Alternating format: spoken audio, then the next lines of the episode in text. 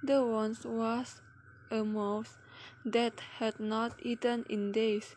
He had become really thin.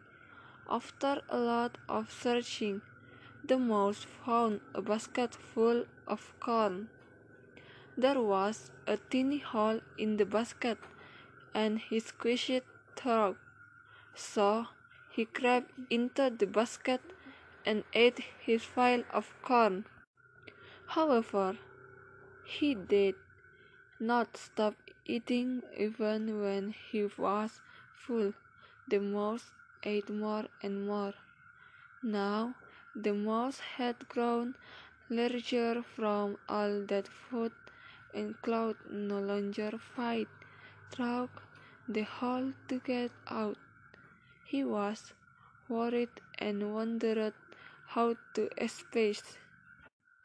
A that was passing by heard the mouse and told him that he had to wait until he had grown then again in order to get out.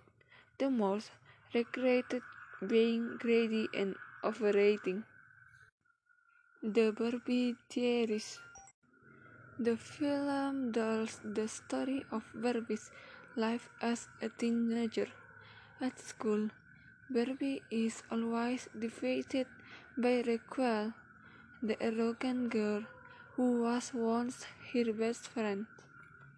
On the first day of school, he tries to host the school TV station, but Raquel beats him. Instead, he becomes Raquel's personal assistant, working to provide for Raquel's wishes.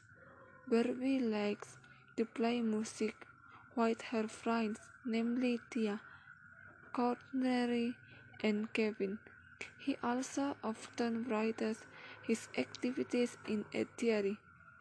Barbie hopes to become a star in her school and be Todd. Again, something that Barbie is always blocked by Raquel. Suddenly, Barbie meets a mysterious woman named Stephanie, who gives her a piece of advice. She also offers some bracelets for free.